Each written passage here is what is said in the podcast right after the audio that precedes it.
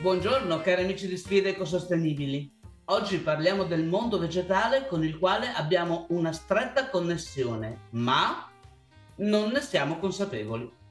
Anzi, proprio noi non ci facciamo caso e pensiamo che tanto è una pianta, è un arbusto, è un fiore, non ha sensibilità, né intelligenza e molto meno memoria. Beh, diciamo che non è esattamente così. E che alla natura dovremmo essere grati per la vita stessa che viviamo, e anche di più, perché anche se noi lo neghiamo, il nostro DNA contiene un amore sviscerato per la natura, costruito nel nostro cammino evolutivo sulla Terra. Per parlare di alberi e natura, oggi incontriamo Eliana Disabella, biologo e facilitatore di Nature Therapy, e Maurizio Fernetti, accompagnatori di Media Montagna del Trentino. Buongiorno Eliana e buongiorno Maurizio, benvenuti. Grazie mille per questo invito, buonasera a tutti. Grazie anche per l'invito. Partiamo da un dato fondamentale per capire l'ecosistema del nostro pianeta e la relazione con il mondo vegetale. E intanto vediamo a quanto corrisponde l'estensione delle aree verdi, cioè di tutte le aree verdi sulla Terra. Comincio io che ho raccolto qualche dato che sarebbe bene condividere in questo momento.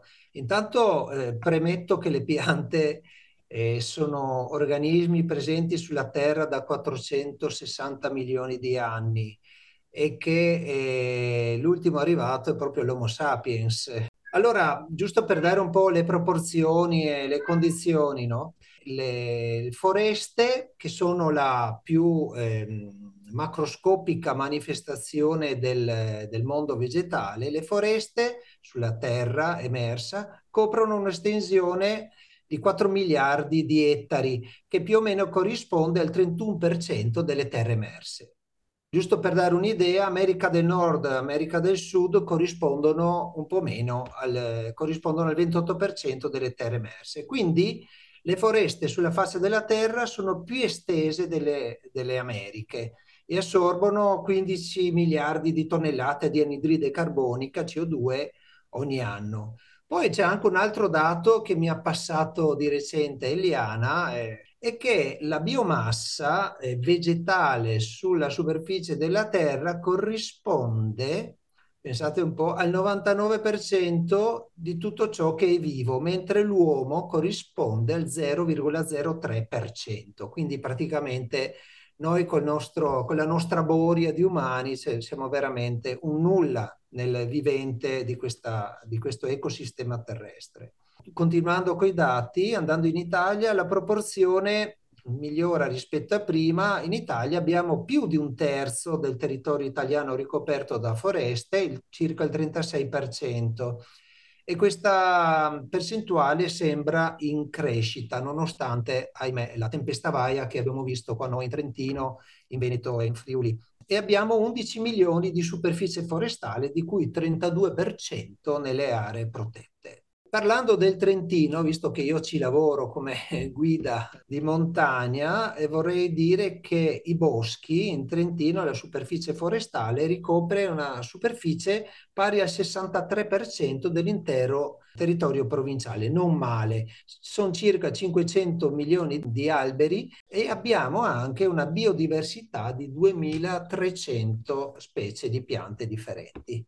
Nonostante questo, o forse a causa del fatto che vediamo vegetazione ovunque, difficilmente l'essere umano capisce quanto sia fondamentale la flora per la vita di ogni individuo e creatura esistente sulla Terra. Io direi che non abbiamo solo foreste sulla Terra, in verità il mondo vegetale è pressoché ovunque, perché le piante hanno una straordinaria capacità di adattamento e le trovi veramente dappertutto. Ovunque tu guardi sulla terra c'è un organismo vegetale. Pensiamo al mare, il fitoplancton, le alghe, nelle acque di laghi, ruscelli, fiumi, nel deserto, addirittura sulla nuda roccia in alta montagna, sui ghiacciai trovi alghe verdi, alghe rosse, ma anche negli ingressi, nei luoghi più bui della terra, negli ingressi delle grotte, a volte anche all'interno delle grotte turistiche dove c'è una sorta di illuminazione, diciamo, turistica, si sviluppano delle piante, è una cosa incredibile, basta un barlume di luce, in casa basta un vasetto di terra, questo avviene grazie alla fotosintesi, alla capacità delle piante di rendersi autonome nel convertire la inesauribile energia della luce solare in sostanze zuccherine di nutrizione. Le piante sono la base del motore della vita sulla Terra. Se non esistessero loro non ci sarebbe vita. Ma perché? Perché le piante sono le maggiori produttrici di ossigeno sulla Terra, rappresentano la principale fonte di energia e di materia organica in quasi tutti gli ecosistemi e sono le fondamenta della piramide alimentare di ogni singolo ecosistema, fornendo cibo vegetale a tutti gli esseri viventi. Non dimentichiamo che depurano l'aria, assorbendo anidride carbonica e producendo ossigeno, fissando l'anidride carbonica nel legno, quindi ce lo regalano, ce lo mettono a disposizione, il legno che è il materiale da costruzione più usato al mondo. Ci regalano anche sostanze medicinali e alimentari, detossificano suolo, aria, acqua. Qua da noi, in Trentino, lo sanno tutti, sono i boschi che sui versanti proteggono dai rischi idrogeologici e dagli eventi naturali come frane e valanghe, trattenendo l'acqua piovana e il terreno con l'apparato radicale. Do un dato che fa capire subito che un metro cubo di terreno forestale di media profondità è capace di trattenere fino a 500 litri di acqua. E ancora, e qua è una cosa che mi piace pensare molto, uno dei miei cavalli di battaglia è che le piante sono una risorsa genetica e di biodiversità. Sono loro che creano gli ambienti naturali dove gli esseri viventi trovano riparo, cibo e casa. È facile da pensare a un bosco come la casa degli animali, per esempio, no? E per l'essere umano rappresentano anche svago, benessere e ristoro. Non dimentichiamo che le piante sono uno dei fattori climatici.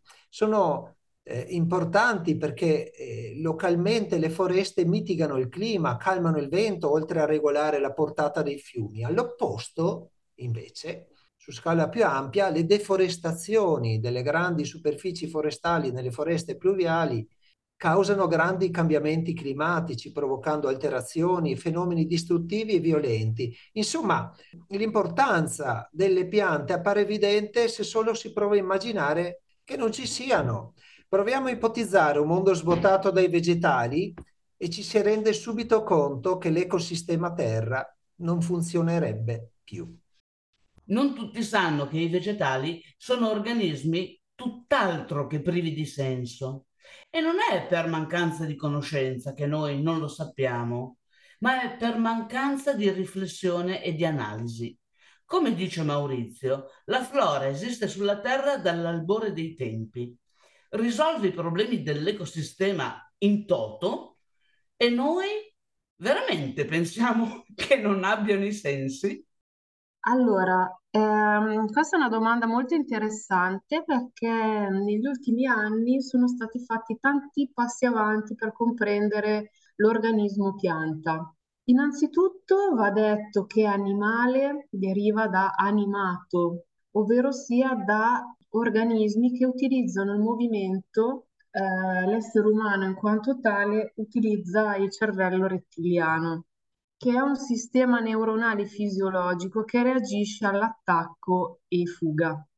Nelle piante, invece, che vengono definite sessili, proprio perché sono ancorate al terreno attraverso le radici, i sistemi che devono mettere in atto per salvaguardare la loro sopravvivenza sono molteplici e diversi dai nostri.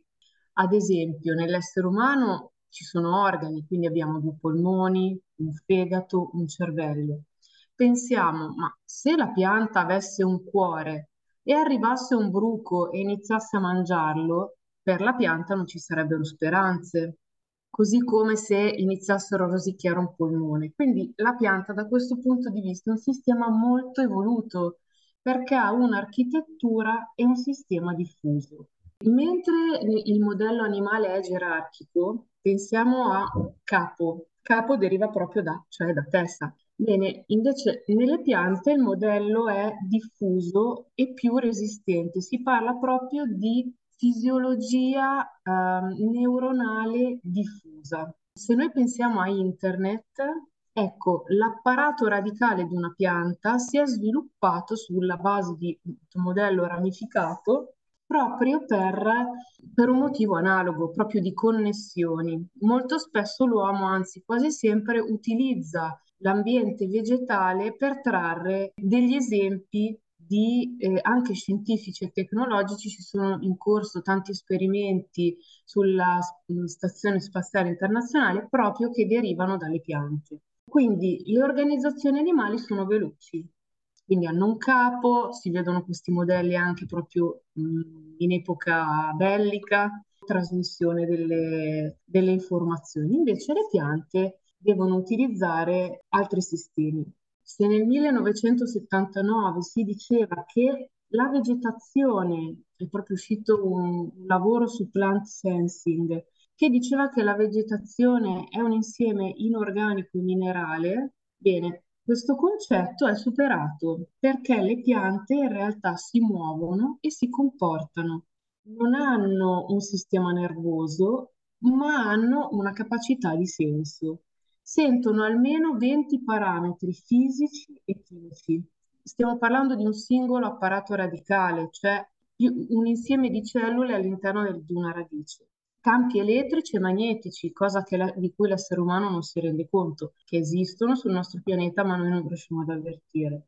Gradienti chimici, ad esempio 1 centimetro di un seme di mais è in grado di percepire in 1 metro cubo di terra la quantità di 1 nanogrammo, cioè 10 alla meno 9 grammi, una quantità piccolissima di nitrato di ammonio, cosa che l'essere umano non è assolutamente capace di fare. Questo proprio per educare a pensare alle piante in una maniera più aggiornata, diciamo così. Sentono la gravità, sentono la luce e sentono le vibrazioni. Hanno fatto degli esperimenti e in questo il professor Stefano Mancuso, che è uno dei ricercatori più nominati a livello internazionale, è riuscito a definire il fonotropismo, cioè le radici delle piante sono in grado di percepire la frequenza di 200 Hz dell'acqua corrente. Per cui queste radici, cosa che spesso accade nei giardini, raggiungono le tubature dell'acqua non per la ricerca di acqua, ma proprio perché sono attratte da questa frequenza di 200 Hz ed è una cosa molto particolare. Sempre parlando di suono che emettono gli alberi, sono stati definiti i cosiddetti clicking, che sono dei suoni che emettono le radici delle piante. Inizialmente si pensava che fosse un suono emesso dall'accrescimento della radice per rottura della parete delle cellule che la costituiscono.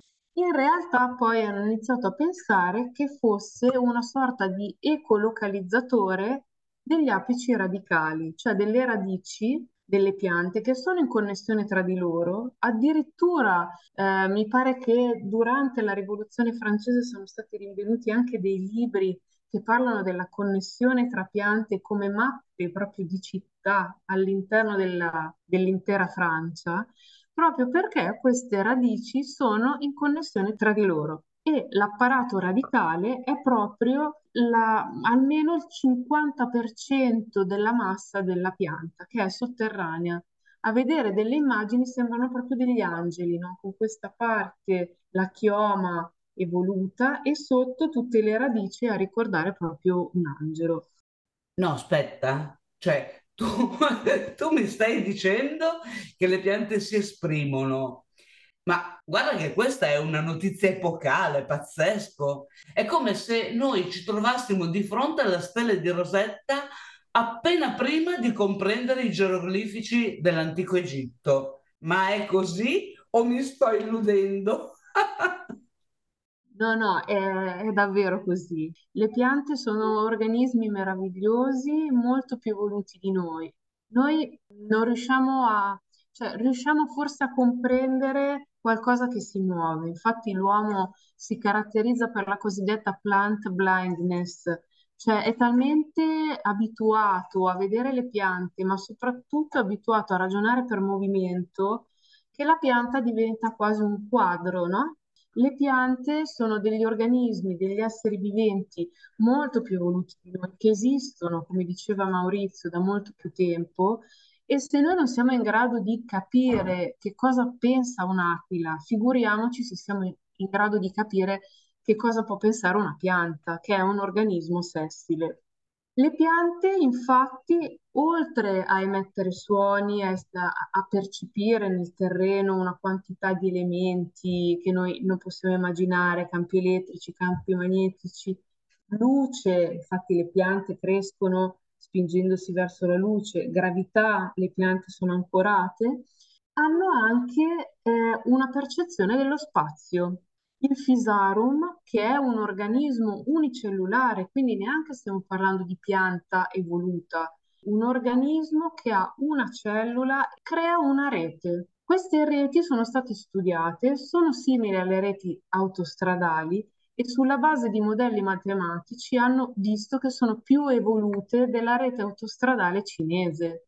Quindi noi prendiamo spunto per le nostre reti, ma in realtà sono ancora più efficienti di noi. Altre cose molto interessanti, il segno proprio di intelligenza della pianta, è un esempio che nasce un po' dall'ambiente naturale ma selvatico. Ad esempio la pianta di fagiolo, ma parliamo proprio solo di quello selvatico, si dirige verso pali, perché sono piante rampicanti, proprio come se conoscesse l'ambiente fisico che ha intorno, quindi è in grado di individuare questo palo, compete con l'altra pianta. Cosa succede? Che il perdente cambia direzione e se non trova il palo a cui appoggiarsi abbandona, rispetto invece alla pianta di fagiolo che è in grado di arrampicarsi intorno al palo. Questo proprio perché la pianta perdente non spreca energia e questo è un segno di intelligenza. Un altro segno di intelligenza ce la dà il seme di cuscuta, che è una pianta che cresce da questo seme e che cerca un ospite. Normalmente utilizzano la pianta di pomodoro. Cosa succede? Che se il seme di cuscuta deve scegliere se avvicinarsi alla pianta di pomodoro o alla pianta di grano, sceglie la pianta di pomodoro. Quindi hanno fatto tanti esperimenti e vedono proprio che fa una scelta. Se invece non trova pomodoro ma c'è grano, allora si attacca al grano. Questo cioè è molto intelligente, noi ovviamente non riusciamo a vedere i micromovimenti che fanno, adesso studiano molto anche lo slow motion, ma hanno visto che le piante sono molto molto più evolute rispetto a quello che noi pensiamo. Hanno fatto esperimenti con camerette a Y dove la radice doveva cercare i nitrati, che è un po' come per noi lo zucchero, e al buio, vabbè, le radici si sviluppano al buio, andavano a ricercare all'interno di queste camerette Y e lo trovavano il nitrato, ma cosa ancora più interessante è che quando non riuscivano, perché c'era una percentuale di radici che non era in grado di trovare il nitrato, e questo perché questa radice non era così intelligente come le altre. Quindi anche questa, sì, è una prova molto interessante.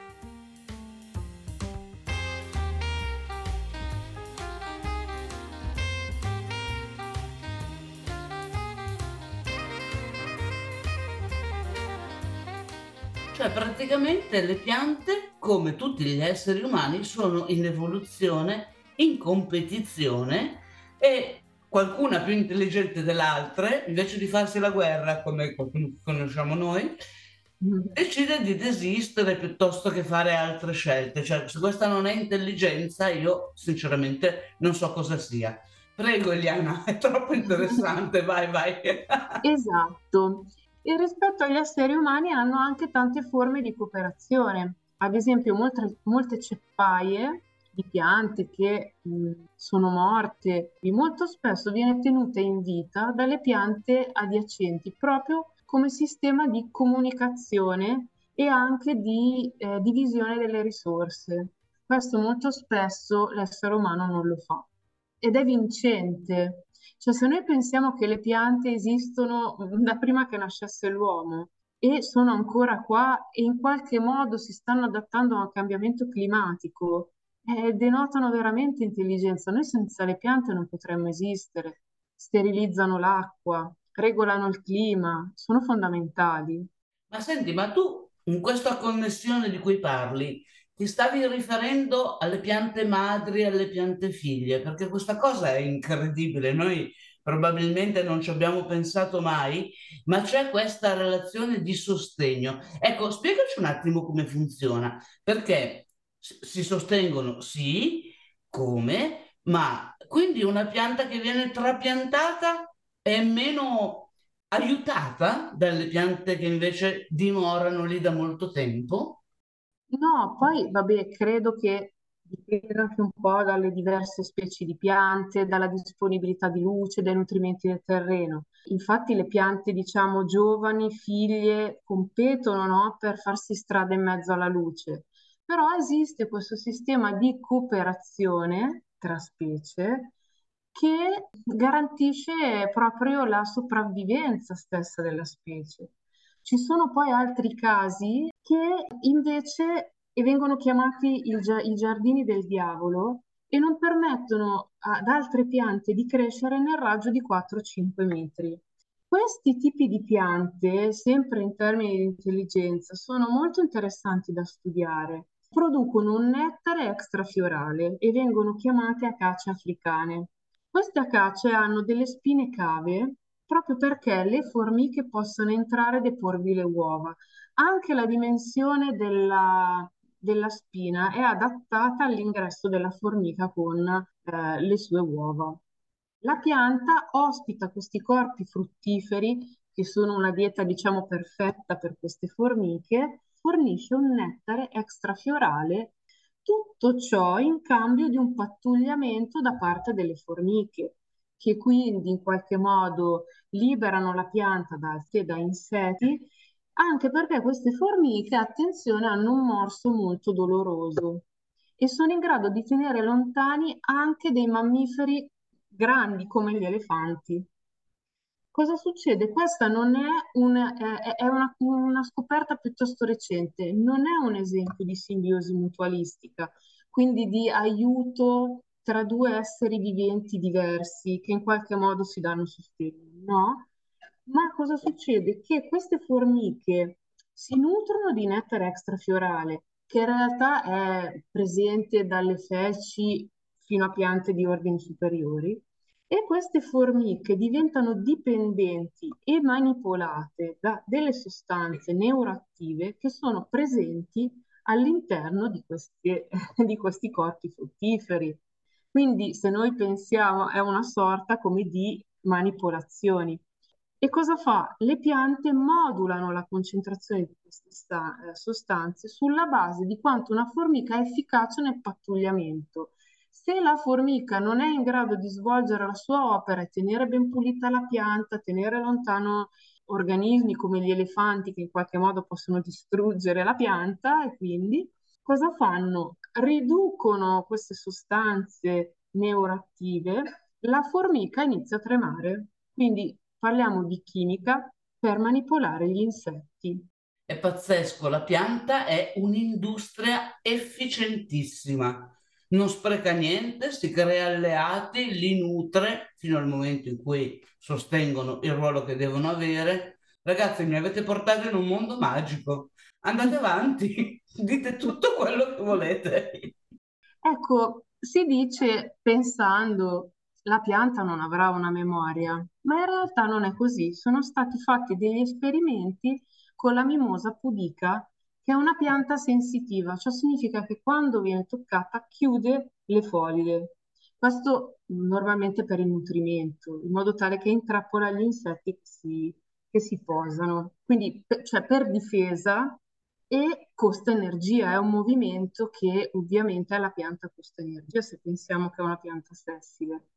E dovrebbe succedere quando anche lo stimolo è pericoloso. Cosa succede? Che sono stati preparati 1000 vasetti divisi in due gruppi che venivano lasciate cadere da 5 cm di altezza. La mimosa, come dire, si spaventa e chiude le foglie.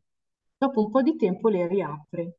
Alla quinta volta di questo esperimento vedevano che non venivano più chiuse le foglie, proprio perché la pianta aveva preso, occhio, aveva preso la pianta a memoria che questo stimolo non è pericoloso. Hanno iniziato a dire, beh, ma magari si è un po' stancata e quindi non riesce più a chiudere. No, cosa hanno fatto? Hanno toccato con un dito e la stessa pianta ha richiuso le foglie, quindi ha capito qual era lo stimolo pericoloso e quando no.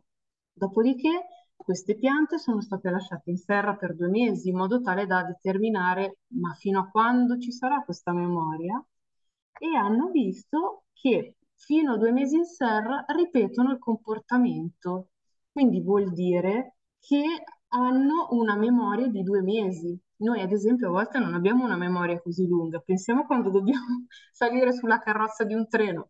Quante volte prendiamo il nostro biglietto? Allora carrozza 1, posizione 2, carrozza 5 e continuiamo a ripetercelo. Le piante sono anche in questo caso stupefacenti. Pazzesco! Ci avete portato in un mondo che noi pensavamo assolutamente irreale, ma è come veramente aver scoperto un altro pianeta, solo che ce l'abbiamo qui tutte le piante che abbiamo visto in giro, come si diceva con Maurizio, no? E noi abbiamo qui questa vitalità pazzesca e non abbiamo capito niente. Prego, vai avanti, è troppo entusiasmante. Ci sarebbero tante cose da dire, ma vi vorrei parlare brevemente, perché è altrettanto stupefacente, dello stato di coscienza. Lo stato di coscienza è un fenomeno biologico che è anche difficile da definire nell'essere umano e normalmente viene alterato dall'anestesia. L'uomo sa che quando riceve l'anestesia perde lo stato di coscienza. Non molto spesso, ma alcune molecole che vengono usate in anestesia ancora oggi non sono conosciute al 100%. Si sa che fanno addormentare l'essere umano, ma non si conoscono bene i meccanismi d'azione. Cosa è stato visto? Che se viene data l'anestesia alle piante, le piante smettono di rispondere, e questo è stato visto in slow motion. La pianta che ha dei piccoli movimenti oscillatori si blocca anche in slow motion con l'etere, con l'oxenon, che è un gas nobile, che non reagisce con nulla per definizione. Bene, la pianta non si muove più. Veramente possiamo sorprenderci ed essere anche un pochino più umili nei confronti degli organismi piante, perché forse veramente hanno tanto da insegnare anche a noi. C'è una cosa che mi ha lasciato esterrefatta, no, a parte quello che tu hai raccontato che mi ha lasciato tutto esterrefatta, ma parlando con un'amica biologa mi diceva, quando io intervisto i ragazzini per capire, no, che cosa ne sanno, quando parli di umanità, di esseri viventi, nessuno pensa mai né al mondo vegetale e neanche a quelli che sono fuori dalla loro strettissima comunità. Ti faccio un esempio, i compagni di scuola, gli amici che hai del calcio, del pallavolo, del pallacanestro, quello che è proprio la tua comunità. Ma l'aspetto che anche le giovani generazioni abbiano così tanto chiuso il modo di pensare, la forma mentis di fatto, rispetto al mondo vegetale, e tu ci racconti queste cose, mi lascia esterrefatta. Bisogna che facciamo 3 puntate, ve lo dico, preparatevi perché è troppo interessante, senza considerare tutto quello che le piante ci hanno dato in termini di alimentazione, medicina, cosmetica e chi più ne ha più ne metta, perché tutto arriva da lì. Poi le hanno rifatti chimicamente, ma non è la stessa cosa, ma ci hanno dato veramente di tutto. Ecco, io vorrei invitare tutti i giovani e richiamare questo concetto, perché noi negli anni ci siamo allontanati dalla natura, ma l'uomo era boschivo fino a 200 anni fa, veramente di prendere il contatto con la natura, che è veramente la nostra voce guida, perché anche adesso studi scientifici hanno dimostrato che così come c'è la dipendenza da droga, esiste la dipendenza proprio da telefonino, da computer, da schermo. E questo non fa per niente bene e ci proprio toglie dalla realtà. L'essere umano ultimamente fa fatica a rapportarsi con ciò che lo circonda nel qui e ora, ed è dimostrato. Io invito veramente i giovani a incrementare la loro socializzazione, a parlare tra di loro e a stare in mezzo alla natura. Solo così, secondo me, possiamo... Sicuramente ci saranno anche altri aspetti, ma questo è un aspetto fondamentale per superare un po' di ombre che si vedono sul futuro, anche del pianeta. Del pianeta e della qualità della vita umana e sulle malattie che noi ci stiamo procurando con la nostra bassissima qualità di vita. Ecco, io parlerei adesso magari di qualche esperienza che ho fatto personalmente con l'utilizzo delle piante che trovo in natura. Volevo anticipare un'altra cosa, che l'uomo si è sempre, in fin dei conti, si è sempre rivolto non solo all'ambiente naturale, ma in particolare al mondo vegetale fin dalla preistoria. Ecco, diciamo, io voglio ricordare assolutamente che la mummia del Similaun, il buon Ötzi, diciamo, aveva con sé nel suo corredo, ecco, diciamo, quando è stato, insomma, ha finito i suoi giorni, no? In quel ghiacciaio, e nella saccoccia aveva delle sostanze che, diciamo, vengono direttamente dal mondo vegetale. Aveva in particolare due funghi che appartengono a un regno diverso, a quello vegetale. Ecco, che sia chiaro che il regno dei funghi è un regno e il regno vegetale è un altro. Però in questo caso questi due funghi che aveva in saccoccia sono cresciuti su piante morte e si tratta del poliporo della betulla e del fomes fomentarius. Sono due funghi importantissimi per l'evoluzione dell'uomo. Possiamo dire che il poliporo della betulla, che cresce sulle betulle morte, una specie di antibiotico naturale, impedisce il sanguinamento in caso di ferite, quindi antimostatico, e lui ce l'aveva là come una sorta di aspirina tascabile o antibiotico tascabile, e se lo teneva dietro come una farmacia ambulante, no? E il fomes fomentarius è un altro fungo che cresce sul legno delle latifoglie morte, sul tronco delle latifoglie morte. Fomes fomentarius bisognerebbe fargli un monumento, perché è il fungo esca che è servito per accendere il fuoco. Quindi l'uomo senza la possibilità di accendere il fuoco, boh, non so come se la sarebbe cavata da queste parti. Invece il fomes fomentarius ha una parte interna che è grattugiata da una sorta di lanugine, che è l'esca sulla quale le scintille di pirite cadono e prende fuoco semplicemente. E questo è la base del fuoco che ha illuminato le nostre caverne, che ci ha cucinato, presso il quale ci siamo riscaldati per migliaia e migliaia d'anni. E poi sempre Ötzi, ma comunque l'uomo preistorico, utilizzava le fibre vegetali, per esempio la classica ortica che tutti conoscono, però l'ortica lasciata qualche giorno in un ruscello, la parte più tenera, ecco, dei tessuti vegetali viene asportata dal flusso delle acque e restano le fibre più resistenti. Ebbene, quelle fibre sono un filo, è il filo che serviva per esempio per cucire i tessuti assieme, o comunque per cucire assieme le pelli che servono per vestirsi, che sono servite per vestirsi, per coprirsi, per costruire le tende, per costruire i sacchi, le borse che servivano agli uomini preistorici. Per cui non dimentichiamo un'altra cosa, tutte le sostanze medicinali che ancora oggi vengono utilizzate in modo tradizionale in montagna, come l'arnica. Beh, la calendula ce l'abbiamo negli orti, ma l'arnica montana è un classico medicamento per le contusioni. Con la stella alpina oggigiorno si fanno delle linee cosmetiche addirittura.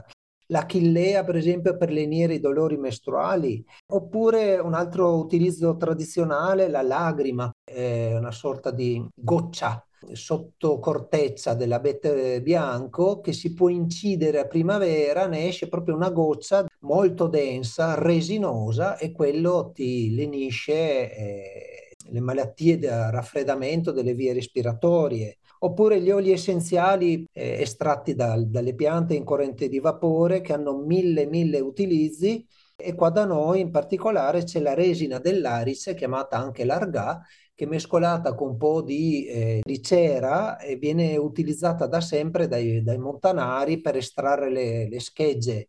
Insomma, le piante ci danno tanto, ci danno tutto, ricordiamocelo. Poi la storia dell'uomo è legata, pensiamo ai caffè, ai cereali, pensiamo al cotone che ci ha vestito, il luppolo che ci dà la birra, la pianta del tè, la vite che ci ha dato il vino, l'olivo, l'olio, la patata, il gesso per la seta, il cacao, le spezie, gli aromi in genere che usiamo in cucina, il profumo della rosa che soltanto ad annusarlo si sta già meglio. Cioè, è un mondo che, come diceva Eliana prima, non viene colto, ecco, diciamo, perché siamo ciechi quasi a questo mondo che è fermo, apparentemente fermo, non si muove, molto lento a manifestarsi. E noi che siamo animali, che siamo tutti nel movimento, non lo cogliamo, però senza di loro non saremo niente, ecco, non saremo neanche esistenti. Maurizio e Eliana, cosa vi posso dire? Dopo questa analisi, cari amici, io invito me stessa e anche tutti gli amici di Sfide Ecosostenibili a fare delle passeggiate perlomeno giornaliere nei boschi o nei parchi più vicini. Insomma, non priviamoci del contatto con la natura, perché ci consente di riflettere sulla relazione vitale che abbiamo con il mondo vegetale, ma anche con noi stessi.